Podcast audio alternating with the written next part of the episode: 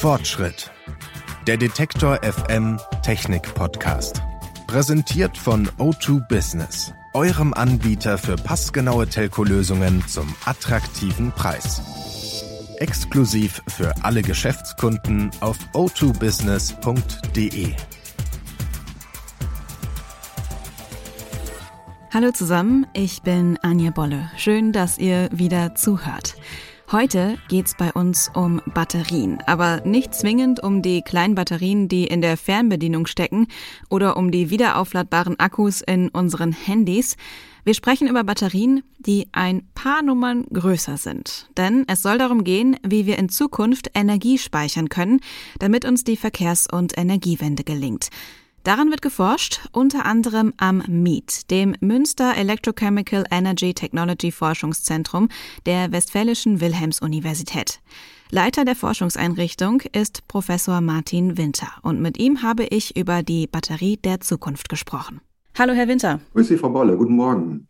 Wenn wir über die Batterie der Zukunft sprechen, sprechen wir da über etwas, was wir als Batterien schon kennen, was wir dann wegschmeißen, wenn es leer ist, oder über das, was wir jetzt als Akkus bezeichnen, die wir wieder aufladen können? Es ist in der Tat so, das kommt aus dem Angelsächsischen, dass das Wort Batterie auch den Akku mit einschließt. Und ähm, die Batterie der Zukunft für die Themen Verkehrs- und Energiewende, das ist eine wiederaufladbare Batterie, also ein Akku. Für die Verkehrswende und die Energiewende, da wird es ja immer wichtiger, dass wir dann Energie auch gut speichern können. Denn ich sag mal, für ein Elektroauto ist ja nicht immer und überall eine Steckdose vorhanden. Und bei nachhaltiger Stromerzeugung, da gibt's manchmal das Problem, dass die Sonne nicht immer scheint oder der Wind stark genug weht. Also muss da auch Energie gespeichert werden. Aktuell setzt man da auf Lithium-Ionen-Batterien, richtig? Ja, also die Lithium-Ionen-Batterie ist eine Batterie, die jetzt 30 Jahre alt ist, also vor 30 Jahren in den Markt eingeführt wurde, 1991, enorme Fortschritte gemacht hat und auch heute noch eigentlich das Maß der Dinge ist. Auch für das, was eventuell zukünftig kommt, das muss sich alles mit der Lithium-Ionen-Technologie messen. Und trotzdem wird an neuen Stoffen geforscht. Was ist denn das Problem an der Lithium-Ionen-Batterie? Also die Lithium-Ionen-Technologie ist im Prinzip die Technologie, die unserem Wunsch den wir haben, nämlich dass eine Batterie möglichst viele Eigenschaften in sich ähm, vereinigt, das ist die Technologie, die diesem Wunsch am nächsten kommt. Die Eigenschaften sind Energiedichte, das ist beim Auto zum Beispiel die Reichweite, die Leistungsdichte, das ist zum Beispiel, wie schnell kann man äh, die Batterie dann auch laden, beziehungsweise auch beschleunigen mit dem Auto. Dann eben auch die Lebensdauer, dass das äh, dann auch dann auf die Anwendung passt. Ist ganz klar, dass ein Auto eine andere Lebensdauer hat als ein Mobiltelefon. Dann haben wir die Sicherheit, die für ein Auto ja immer gegeben sein muss. Und das letzte sind dann die Kosten, die eben dann auch ähm, im Vergleich zu Alternativtechnologien dann nachher dann konkurrenzfähig bleiben müssen. Und das gilt nicht nur für die, die Kosten des Kaufes, sondern auch nachher für Wartung und Betrieb. Und was noch dazugekommen ist, ist das Thema Nachhaltigkeit.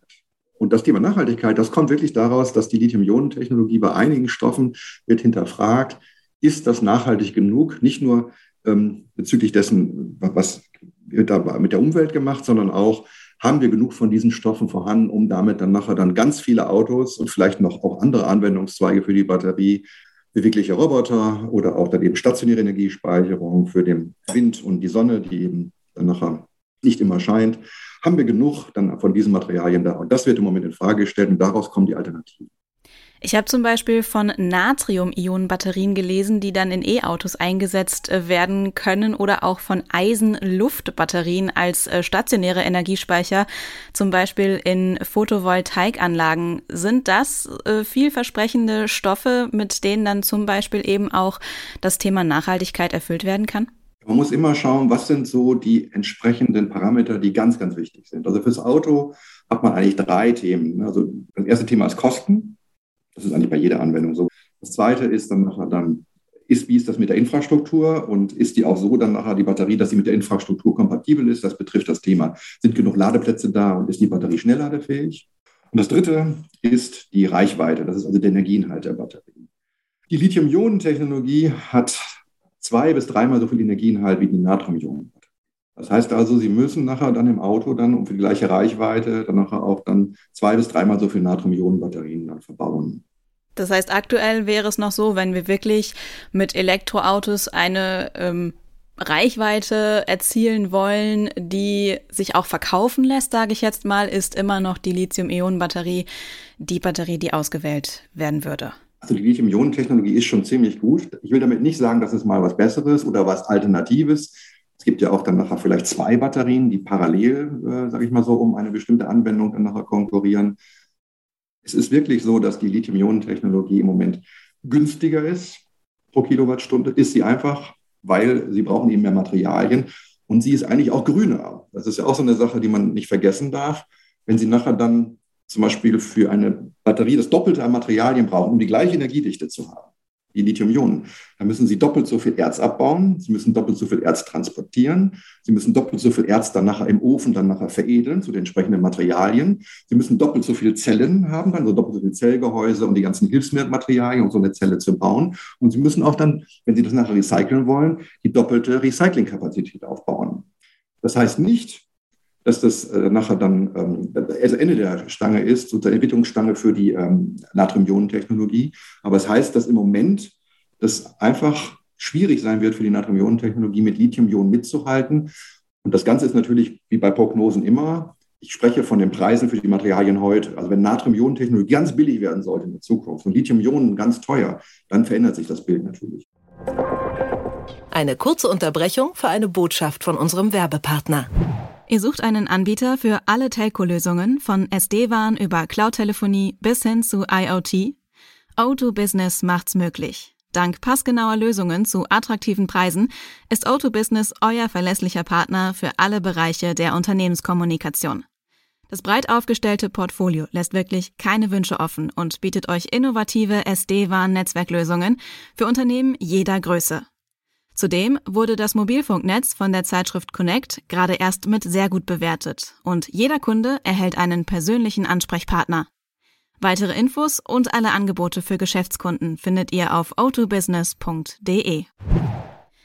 Mal abgesehen von den Stoffen, sei es jetzt nachher Lithium-Ionen oder Natrium-Ionen oder sogar was ganz anderes, was muss denn Ihrer Meinung nach die Batterie der Zukunft können? Also welche Eigenschaften sollte sie auf jeden Fall besitzen? Gerade wenn sie in Fahrzeugen eingesetzt wird, denke ich mir, nicht brennbar wäre doch eigentlich schon mal eine sehr gute Eigenschaft für die Sicherheit der Fahrerinnen und Fahrer. Also das ist absolut richtig.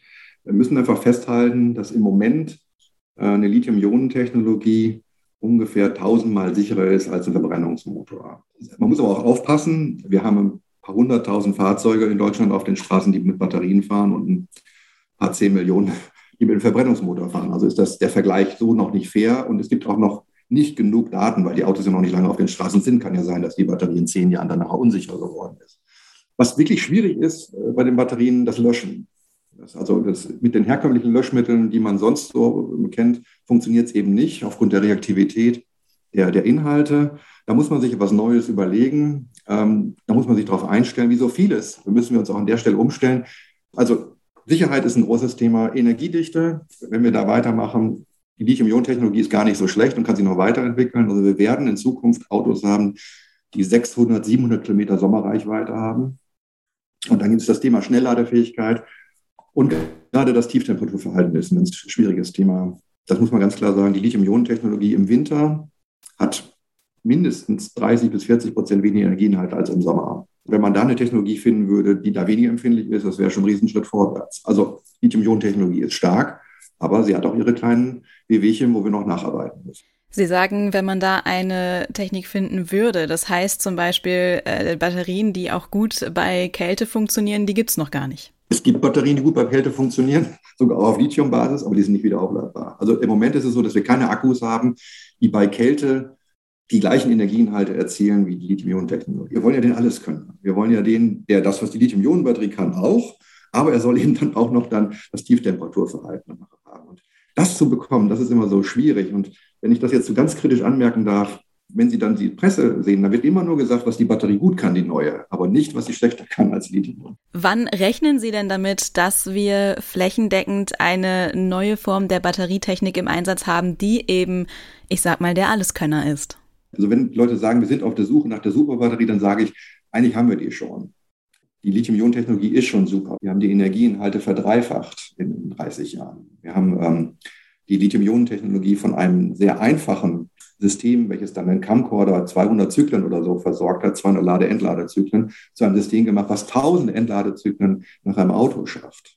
Und da sind wir schon weit gekommen. Deswegen muss ich ganz klar sagen, ich glaube, dass neue Technologien eher in Bereiche reingehen werden, die die, die, die Lithium-Ionen-Technologie im Moment nicht so gut abdecken kann wie diese neuen Technologien. Ein Bereich sehe ich in der Luftfahrt. Die Lithium-Ionen-Technologie hat sehr hohe Energieinhalte pro Volumen, aber pro Gewicht gibt es Systeme, die besser sind. Und wenn man jetzt pro Gewicht schaut, ist einfach wichtig, wie kann ein Flugzeug abheben, wie kann eine Drohne abheben.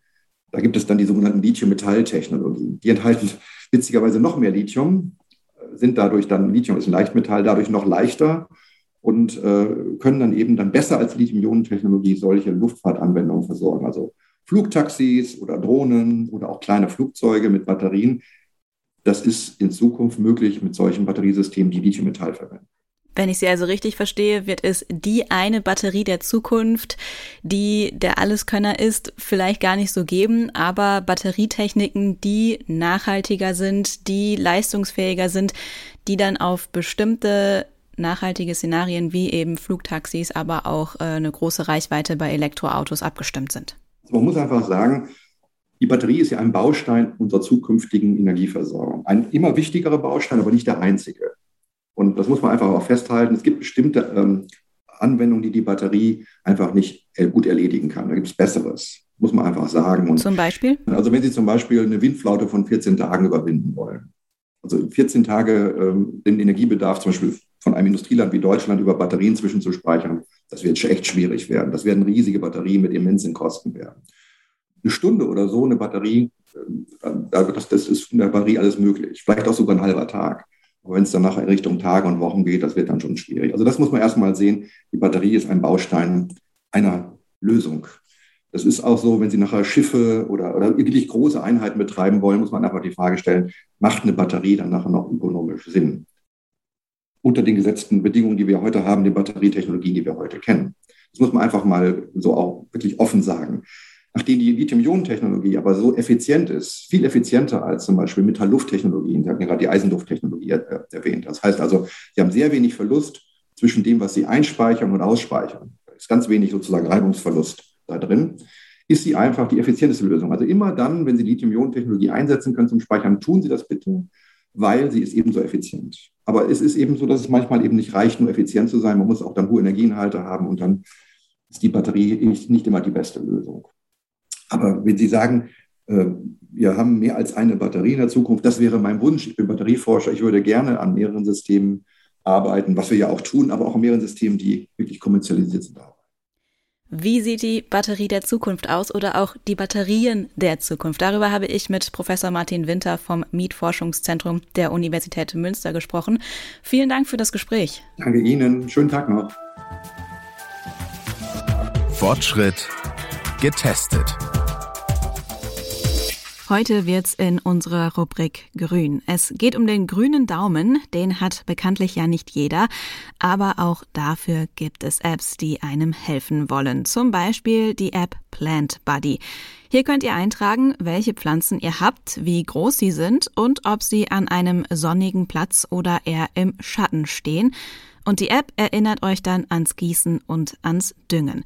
Tipp von mir, fühlt trotzdem vorher einmal in der Erde nach, ob die Pflanze wirklich Wasser braucht. Wenn ich so oft gießen würde, wie die App es mir sagt, dann wären meine Pflanzen bereits ertrunken. Aber es ist immerhin noch keine Pflanze vertrocknet. Nächste Woche wird es hier herbstlich. Wir starten in den Smartphone-Herbst.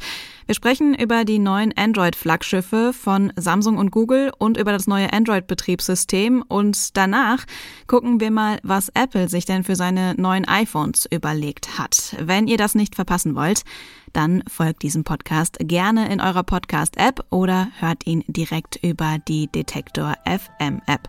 Mein Name ist Anja Bolle. Ich freue mich, wenn ihr auch beim nächsten Mal wieder dabei seid. Bis dann. Tschüss. Fortschritt. Präsentiert von O2 Business.